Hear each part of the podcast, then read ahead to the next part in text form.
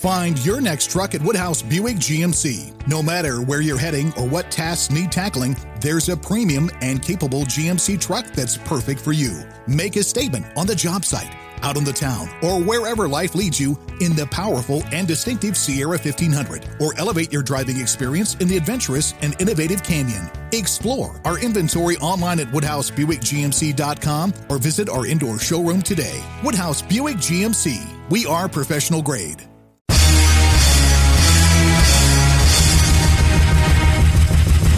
This is America with Rich Valdez, powered by PolitiWeek.com. And Rich Valdez is with us, former Christie administration official. You worked for Chris Christie, you've been in politics, done a lot of public service stuff. Rich Valdez, columnist now with the Washington Times. This is America. Richie V, you're on the air with the nation. The nation. This is America with your host, Rich Valdez. What's up, America? I am Rich Valdez, Valdez with an S, your liberty loving Latino amigo, El Conservador, and I'm right here 17 blocks away from Madison Square Garden in New York City. And it's funny that Joe Biden is still at it. He's still receiving criticism over his poor performance at the G7. And I think it's interesting because now it's not just the media or me or anybody else or you that's criticizing Joe Biden, but of course, even other world leaders are now criticizing the job that Biden is doing. Now, on Tuesday, not to be confused with today, which is Thursday, the Thursday edition of This is America. On Tuesday, I was on Newsmax and I told Biden to take a page from Trump's playbook and to build himself back better. Now, he's going after reporters like Trump did. Now, in fairness, Trump did it when they were asking unfair questions. Biden seems to be doing it at questions that he just doesn't like. So I want you to listen to this one exchange with a CNN reporter. Check this out. Why are you so confident he'll change his behavior, Mr. President? Yeah, I'm not confident in changing behavior. What the hell? What do you do all the time? So when did I say I was confident? You I said in the next six I months you'll be able to said what I said was. Let's get it straight. I said what will change their behavior is if the rest of the world reacts to them and it diminishes their standing in the world. I'm not confident of anything. I'm just stating the fact. But given his past behavior has not changed, and in that press conference after sitting down with you for several hours, he denied any involvement in cyber attacks. He downplayed human rights abuses. He even refused to say Alexei Navalny's name. So how does that account to a constructive meeting as President, President Putin? If you don't understand that, you're in the wrong business. Okay, burn. He blasted Kaitlan Collins. Says, you know what? You're not in the wrong business. Now, of course, Biden. You know he um, he feels a little bit more remorseful a little bit later, but not before he snaps again, saying you never ask a positive question. Listen to this. Kaitlan's question that you answered at the very end there, that you to talk about, the, the, the, I think at the heart of it was this question of whether or not you seem overly optimistic, given that what we all listen to President Putin essentially say the same old things that he said forever. He, you know, rejecting all responsibility for all that stuff. And I guess the question that she was trying to get, and maybe you could take another stab at it, is what concrete evidence do you have from these three or hour, three plus hours that, that suggests that any movement has been made? And I don't know. I don't. I don't mean that. No, to be no, no, no. I know, but you're, all. Look, to be a good reporter, you got to be negative. You got to have a negative view of life. Okay, it seems to me the way you all. You never ask a positive question. Why, in fact, having agreement? We'll find out. We have an agreement to work on a major arms control agreement.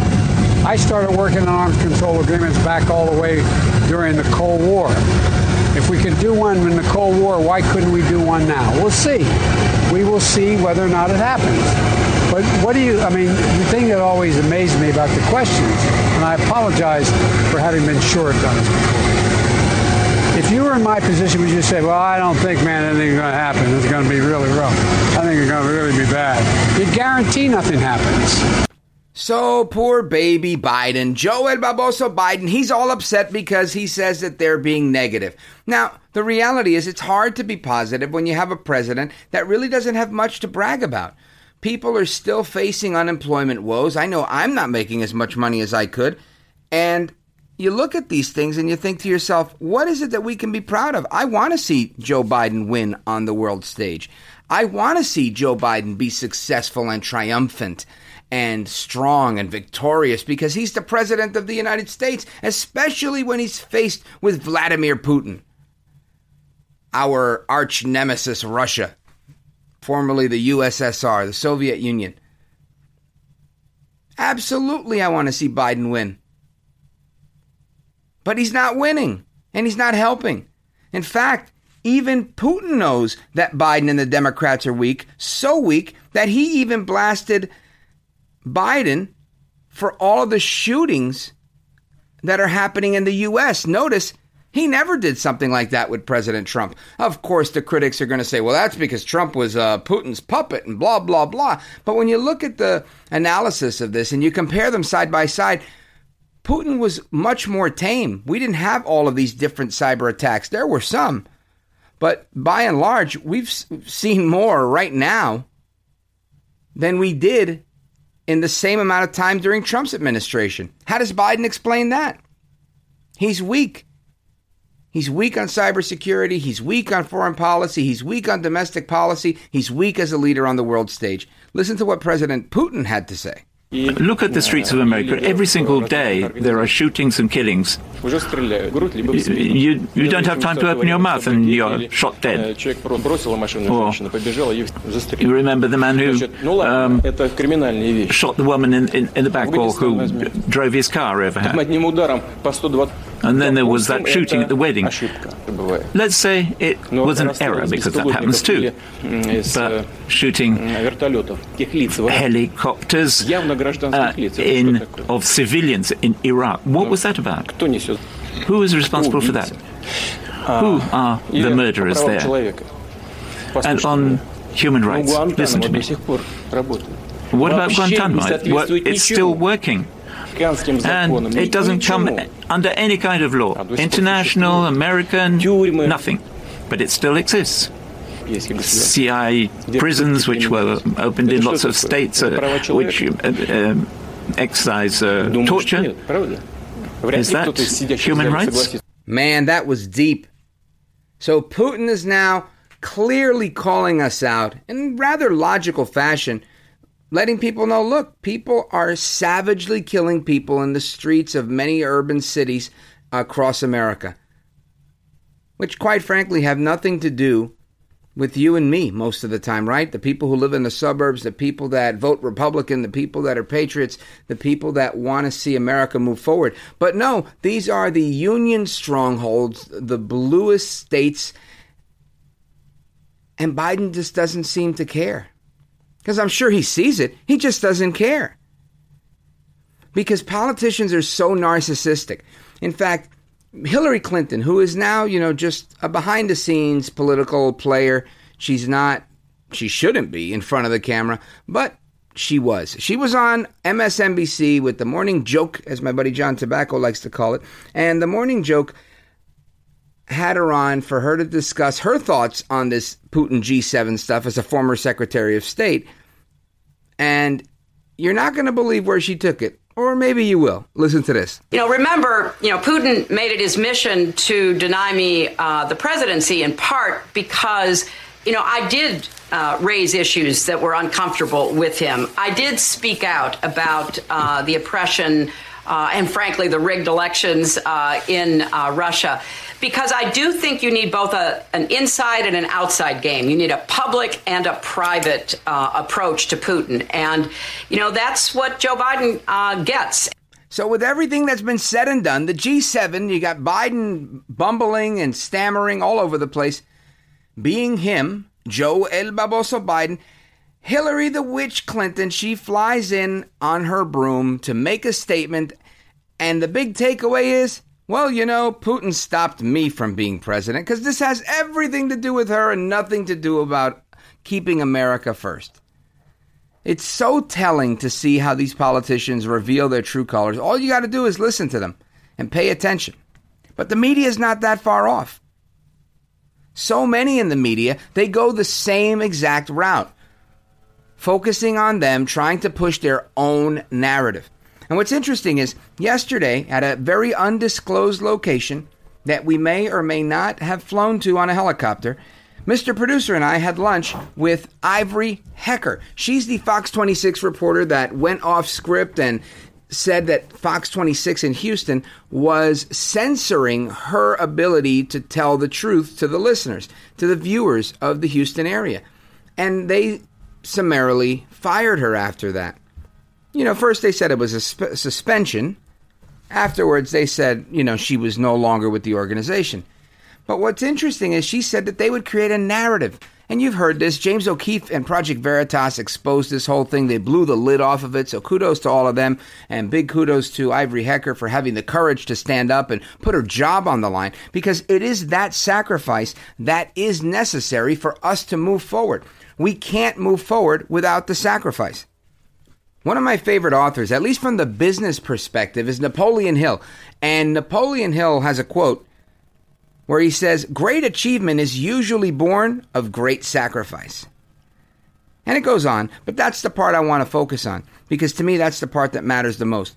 Great achievement is usually born of great sacrifice. And I used that quote on a picture that Mr. Producer and I snapped with Ivory Hecker because I felt that she was living up to that Project Veritas slogan, Be Brave.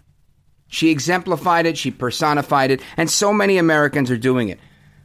We've seen so many whistleblowers come forward. But as many whistleblowers as coming forward to expose the media for what they're doing and assisting the left because they are the left within the media, we also have journalists, doctors, anybody else pretending to be a news guy, like Fareed Zakaria, who on CNN says that while Trump was the disruptor in chief, Biden is just making everything great. And makes you think, Head scratch. What? Who? How? Listen to this. How important, important is that difference between Biden's approach and Trump's approach? This is a very important issue, and I'm so glad you asked it, uh, Jim, because fundamentally what Biden understands is that the world is stable because the United States and its allies have put in place a series of institutions, rules, norms, procedures that kind of regulate, regularize, stabilize it. Um, this is why we have had enormous change in the world over the last 70 years, and yet we've not had a major power war. So for the United States to continue to play that historic role as stabilizer in chief, it needs to be clear, it needs to be predictable, it needs to be deterring bad stuff, it needs to be encouraging good behavior. Trump was doing almost the opposite in that sense. He was the disruptor in chief. So, what Biden is returning the United States to is that core position of stabilizing the world, which has helped us all get peace and prosperity over the last 70 years.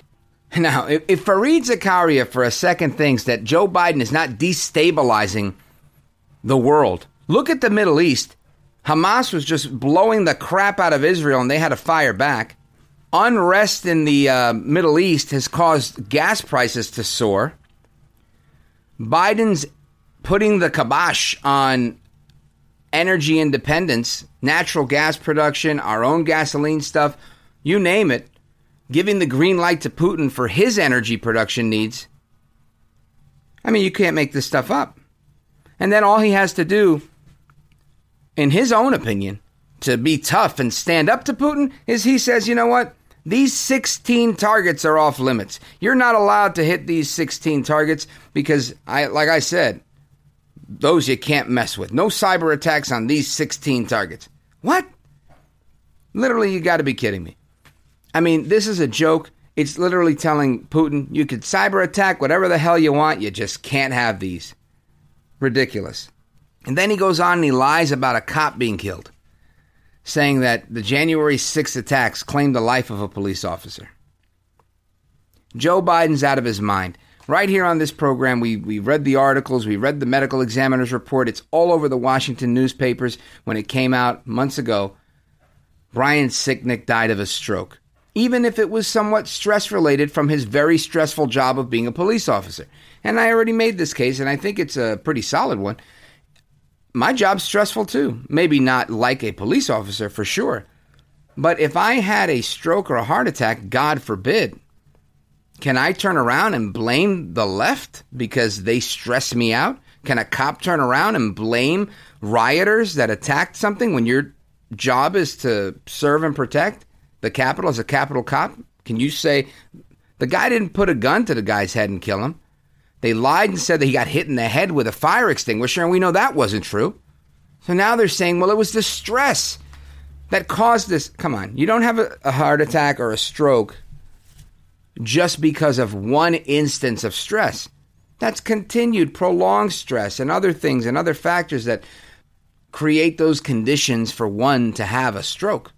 Let's be real here, people, and even the medical examiner made that determination in Washington, D.C. The swamp's very own coroner said that. So I don't want to hear it. I think Joe El Baboso Biden, he's just off. This was debunked, and now he's outright lying. Anyway, I want to talk about this article I saw, a little bit off the beaten path, because a, I don't really care about the World Health Organization, and B, I'm not a woman. But I know many of them, and I think you're going to find this interesting. The World Health Organization is now saying that women, and women in particular, but not necessarily exclusively, women in their childbearing years should be banned from drinking alcohol. Keep it locked right there. I'm Rich Valdez. This is America.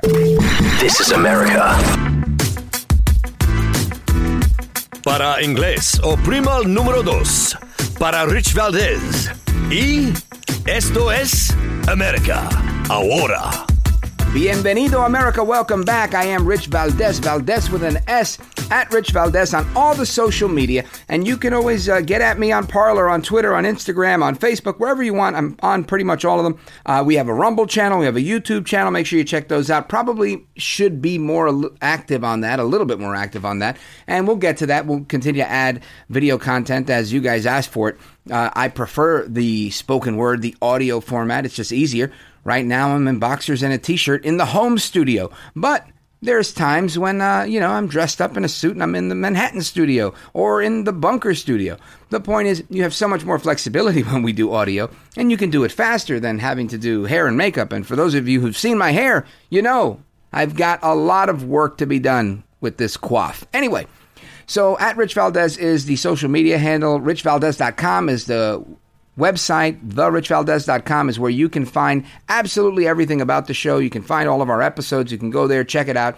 And if you want to go to the social media and pick up a Rich Valdez shirt to support This Is America, you're welcome to do that. We got the blue one that says Rich Valdez and it has a big picture of me, an American flag, the show logo, and we also have the Liberty Loving Latino Amigo shirt, which is uh, This Is America exclusive, which is pretty cool.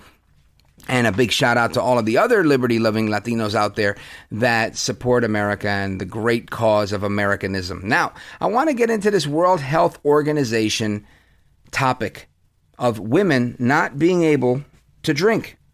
Now, I'm not an advocate that women should drink per se.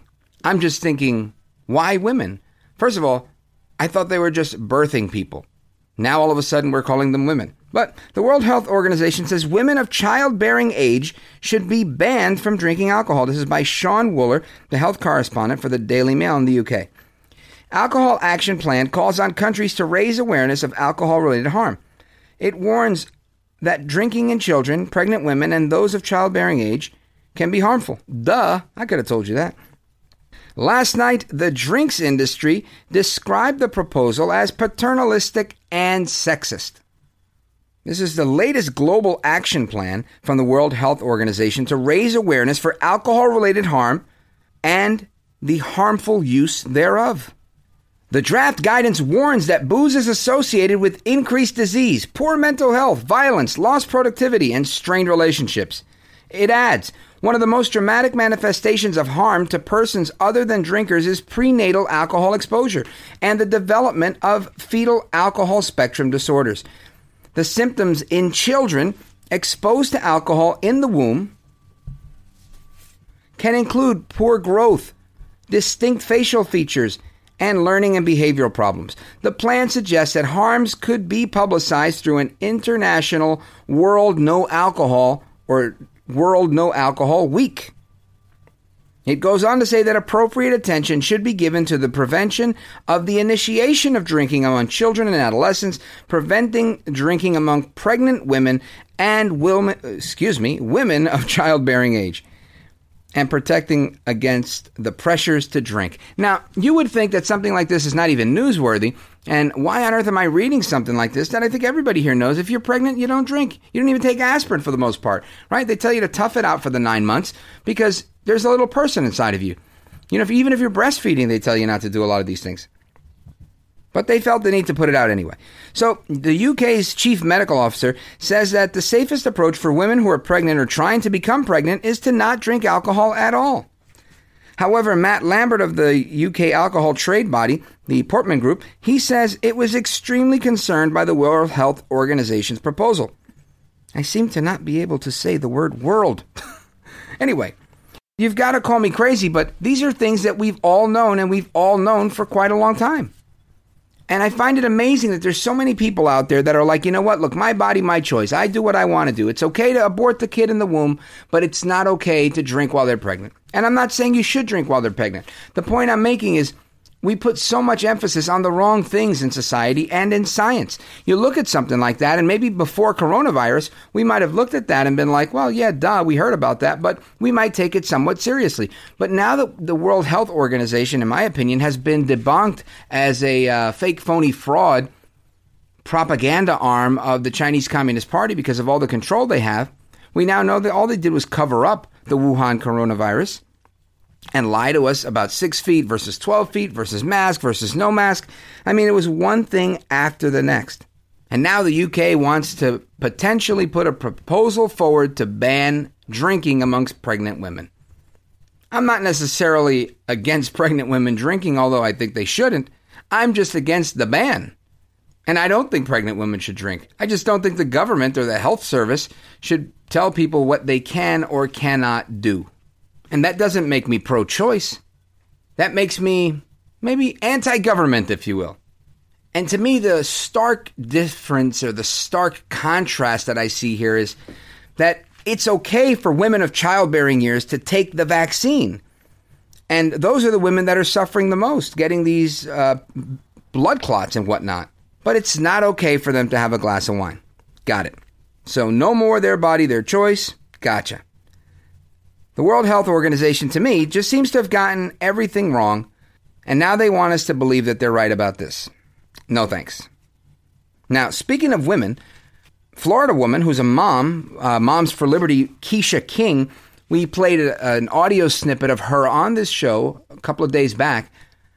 She's back in the news. She was on Roland Martin's show. He's got a streaming show on YouTube that Find your next truck at Woodhouse Buick GMC. No matter where you're heading or what tasks need tackling, there's a premium and capable GMC truck that's perfect for you. Make a statement on the job site, out on the town, or wherever life leads you in the powerful and distinctive Sierra 1500, or elevate your driving experience in the adventurous and innovative Canyon. Explore our inventory online at WoodhouseBuickGMC.com or visit our indoor showroom today. Woodhouse Buick GMC. We are professional grade was a really interesting exchange, and I might have a little bit of audio from that I want to play for you because they got into a um, back and forth on critical race theory. And we're going to discuss that straight ahead. So don't move a muscle. Keep it locked right there. I'm Rich Valdez. This is America. This is America.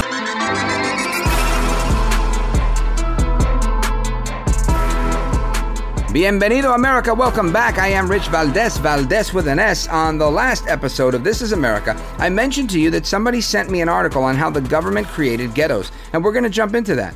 But first, I want to talk about Keisha King, who you heard on this program. She um, was that mom that stepped up in Florida. She's from Jacksonville, and she uh, railed against critical race theory at a school board meeting.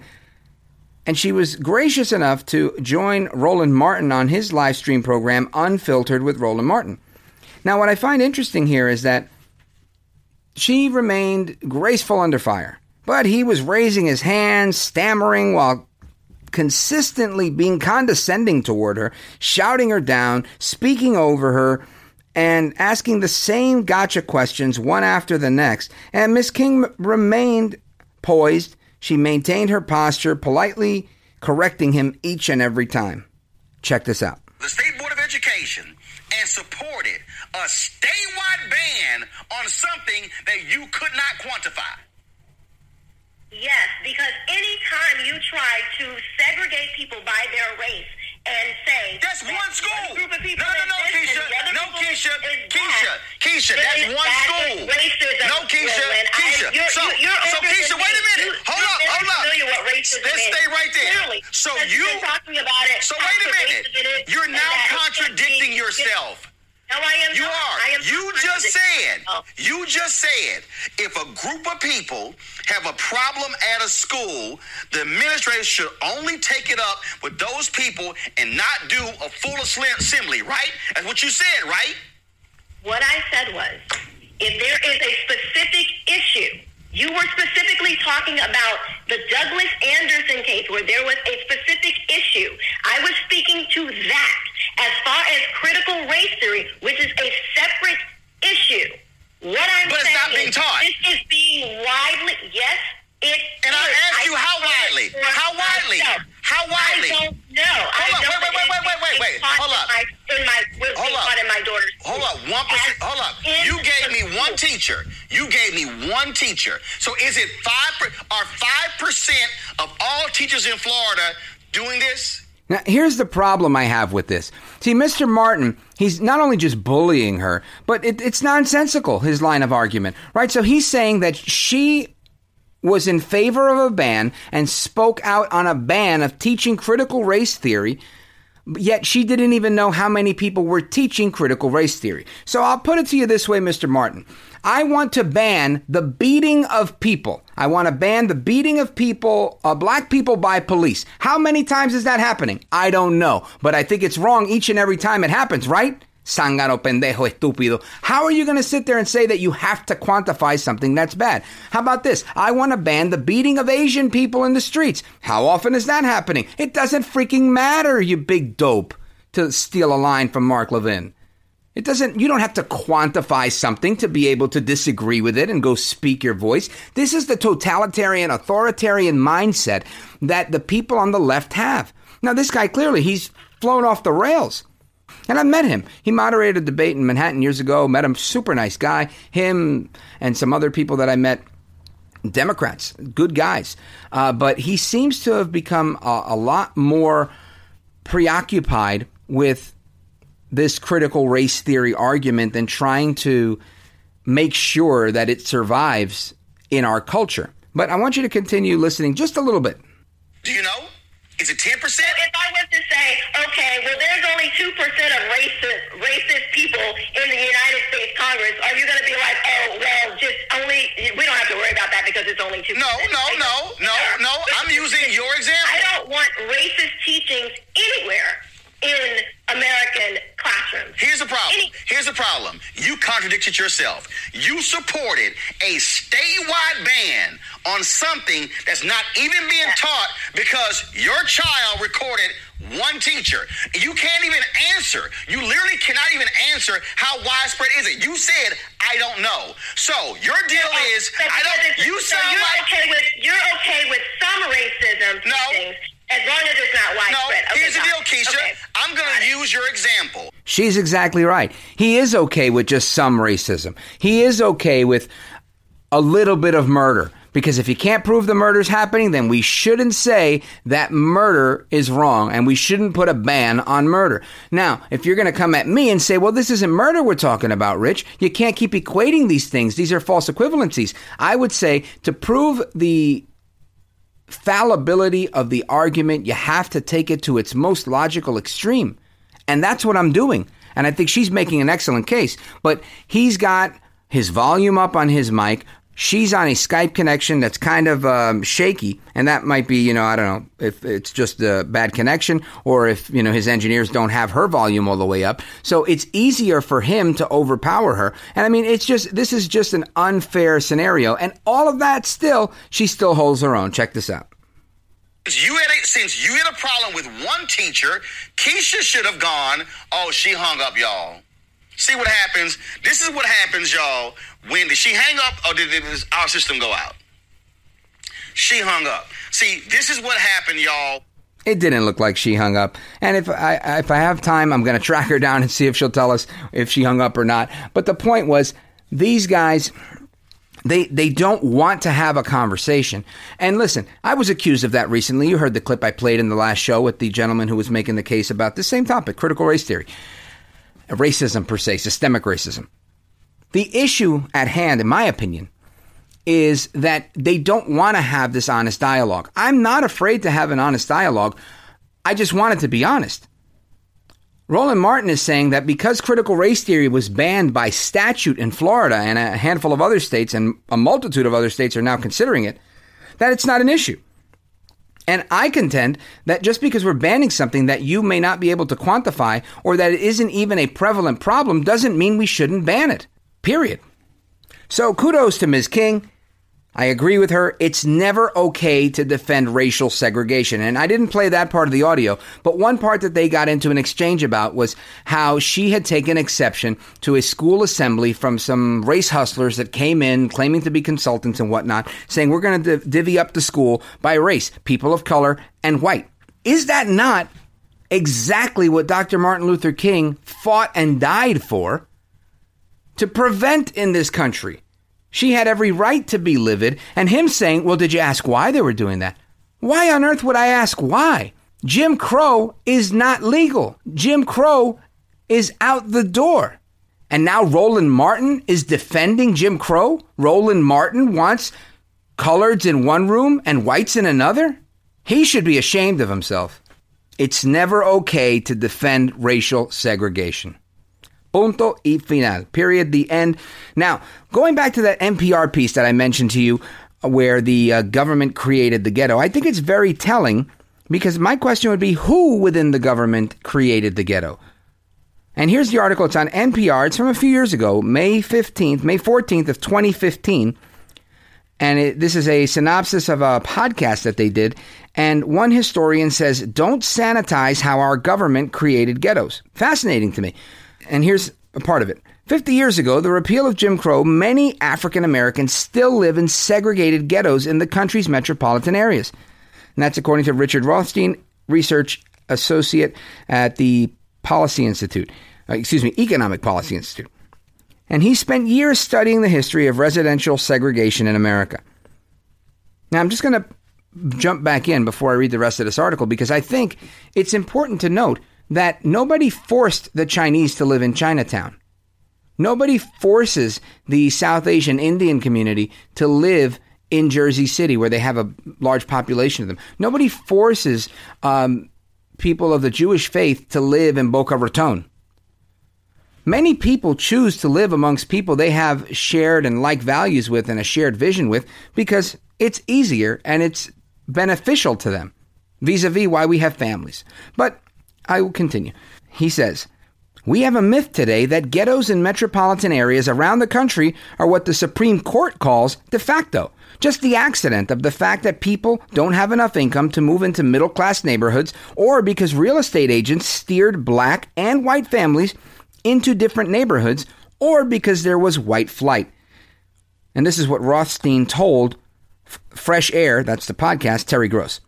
He goes on. It was not intended to affect benign policies. It was an explicit, racially purposeful policy that was pursued at all levels of government. And that's the reason we have these ghettos today. And we are reaping the fruits of these policies. Now, look, I don't want to stand here and be a defender of the Republican Party, but I am going to say, who do you think instituted these policies to keep blacks in economically depressed areas? I got a clue for you. It's not the Republican. It goes on. One of the ways in which we forget our history is by sanitizing our language and pretending that these problems don't exist. We've always recognized that there were ghettos. A ghetto is, as he defines it, a neighborhood which is homogenous and where there are serious barriers to exit. That's the technical definition of a ghetto. Robert Weaver, the first African American member of the cabinet appointed by President Johnson as his Secretary of HUD, described many of the policies that are described in this book back in 1948. The book entitled The Negro Ghetto. So, this term, ghetto, is something that's no longer in use because it's embarrassed and people don't want to talk about it. And he contends that they have to confront history and stop sanitizing language and talk openly about what we've done as a nation and what we need to do to undo it. Now, if you think this sounds like critical race theory or some sort of revisionist history, I would say no, this is still happening today. You, you have the introduction of the 1619 Project, the introduction of critical race theory, all of these things are sanitizing the language.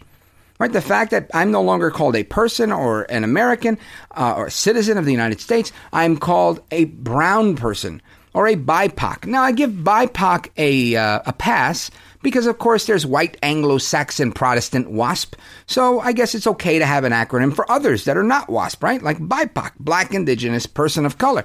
I think quite frankly, it's ridiculous. I would not use that in a sentence. I use it on the show all the time because it reminds me of a rapper that I used to listen to as a kid, Tupac. And I think it's funny to have this word BIPOC. But even though I say it in jest, this is a real thing, and people do take this stuff seriously. Now, this guy, uh, Rothstein, he goes on to talk about how the New Deal and public works led to the creation of these segregated ghettos. Look at that. Somebody telling the truth about FDR's um, horrible policies. The policy of public housing could be used only to house people of the same race as the neighborhood in which it was located. But in fact, most of the public housing that was built in the early years was built in integrated neighborhoods where they raised these buildings and then built segregated public housing in those neighborhoods. Public housing created racial segregation where none existed before. That was one of the chief policies of the FDR administration. Yet they want to hail him as a hero. He goes on to talk about federal housing in the 1930s, 40s, and 50s and how that was racist. The second policy, which was probably even more effective in segregating metropolitan areas, was the Federal Housing Administration, which financed mass production, building, and subdivision starting in the 1930s and 40s into the 50s. So, this mass production of builders in places like Levittown, New York, Nassau County, New York, and in every metropolitan area in the country. They got guaranteed loans at lower interest rates and banks that would use these developers to build these subdivisions on the condition that no homes in those subdivisions would be sold to African Americans. That's that whole process of redlining that we've talked about. Horribly racist, terribly illegal today. And look at the way we've come in the last 70 years. So when someone comes and wants to talk about redlining, you have to just stop and think A, don't insult my intelligence, and B, what's wrong with you? Read a book. Wake up, bro. And the article goes on. I think the bottom line here that I want to underscore is that it's the Democrats themselves that have created these policies. It's the Democrats themselves that created these ghettos. And it's the Democrats themselves that perpetuate any type of institutional or systemic racism that they claim exists. I'm, i argue against it because I believe that institutionally things are not racist. But I can admit to the fact that African American students perform at lower rates than just about any other student. And the reasons that scholars have come up with is not because African Americans are somehow less able. That's a damn lie. And we've seen that, especially with athletic ability, with singing ability. I mean, if you ask me, I think African Americans are some of the most talented and able people out there. So then why is this happening in elementary school? Well, some of the key indicators are if your parents went to college, if you're not facing poverty, and if you have parents. And this is part of what FDR did was he made sure that black families in particular by giving them all of these things because they were the most vulnerable population at the time still recovering from slavery. But again, recovering from slavery, they built Black Wall Street. They built lots of things. They were on the come up. They were able to do whatever work they wanted to do until they were stifled by Democrats who instituted a minimum wage law and said, nope, you, you can only work for this much money. You can't work for less than that. Otherwise, it has to be quote unquote off the books. The Democrats have been systemically racist against blacks since the beginning of time in America. That's a fact. It's historically provable, and it's one that we need to not let up on. If they need reparations, they know where to collect. It's not with me, it's likely not with you, and it's quite likely with the Democrat Party. Anyway, so we have somebody that defected from Korea, and they're on the record saying that Americans are being brainwashed in schools. And the reason she knows, well, because she was also brainwashed in school in North Korea. I want you to listen to what she has to say. You know, I was excited about like learning about history and you know how the people thought back then. And one of the person at the orientation was asking who like loves jo- Jane Austen and and who reads these classical books. And I was like, I love those books. I just like thought it was a good thing, right? And then she was like, did you know that those writers who had a colonial mindset were racist and bigots wrote their books? So they are uh, subconsciously brainwashing you. And that's like when I realized, wow, this is insane. And like I literally thought, I thought America was that different, and I just saw so much similarity that I saw in North Korea, and I was started worrying about this country. Mainstream education is purposefully designed to now make resent this Western democracy. Wow. I mean, this is deep. They were racists and bigots and were subconsciously brainwashing you. I realized, wow, this is insane. I thought America was different, but I saw so many similarities to what I saw in North Korea that I started worrying about this country. Mainstream education is purposely designed to make you resent Western democracy. And that's Yeonmi Park, who defected from North Korea. That is a damn shame. It's a damn shame. It reminds me of a couple of years ago where we played some audio of Senator Dianne Feinstein. And she was being accosted by a bunch of little children on a school trip to a museum. And they claimed the world would end in 12 years. And they all had these climate facts, quote unquote, ready to go. And they were being used as pawns by their climate activist parents and teachers and of course, all out crazy, our least favorite congresswoman from the Bronx and Queens, Alexandria Ocasio Cortez herself. She had a big role in that because she herself is a product of being brainwashed by a school. And I look at this and I think this is why we have these problems today. These kids are being indoctrinated at such an early age to become climate activists, to become racial activists, to become gender activists. Heck, instead of making them activists, they're making them transgender so that they can be the, the biggest form of activists because now it's personal for them. I mean, I would not doubt for a second that there's a mad scientist somewhere that's saying, you know, if we tell people that it's this and it's that and that gender's something they can just identify, then, you know, maybe we could fix this and fix that. I mean, these are people that are just socially experimenting with humanity at our children's expense, at your children's expense, at the future generation's expense. And it's wrong.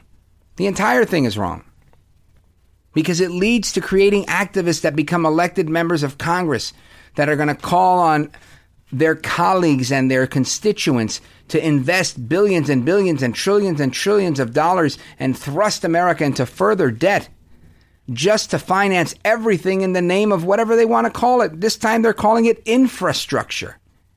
And I don't want to leave you hanging on this AOC, so I want you to listen to AOC and her comments on infrastructure spending. Listen to this. Infrastructure, climate, uh, rather, climate legislation is infrastructure legislation.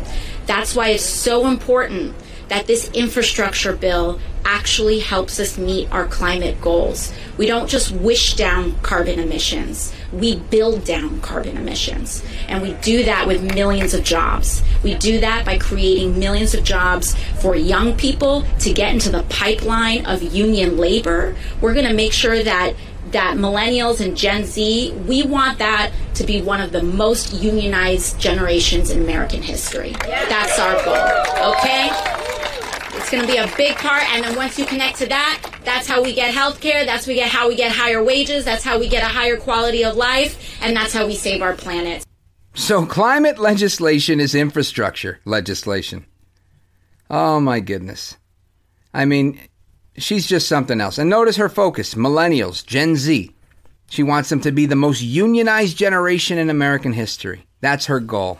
And they clap like idiots because they think that's a good thing. Listen, it is a good thing. If you want to never be a real creator, if you just want to be something and someone that just goes along to get along, living off the next guy, I've never met a billionaire that came out of the government. Nobody makes it there. You can make a hundred million, you could do a lot as being a crooked politician. Sure, you can. But nobody grows up and says, Man, I want to be a senator so I can strike it rich. Despite all of their corruption,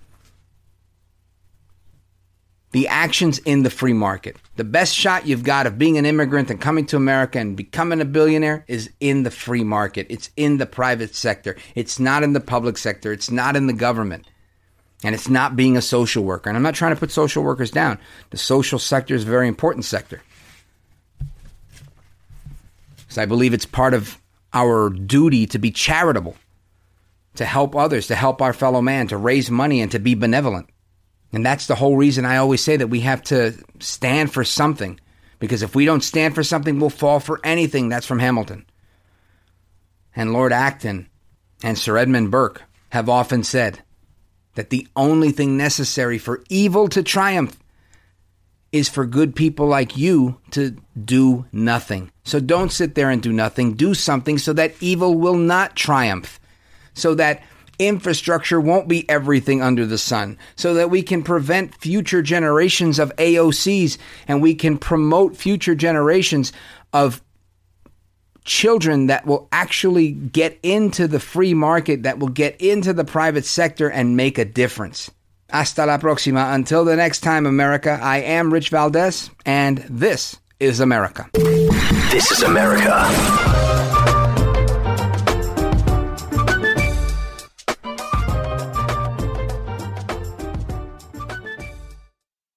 Find your next truck at Woodhouse Buick GMC. No matter where you're heading or what tasks need tackling, there's a premium and capable GMC truck that's perfect for you. Make a statement on the job site, out on the town, or wherever life leads you in the powerful and distinctive Sierra 1500, or elevate your driving experience in the adventurous and innovative Canyon. Explore our inventory online at WoodhouseBuickGMC.com or visit our indoor showroom today. Woodhouse Buick GMC. We are professional grade.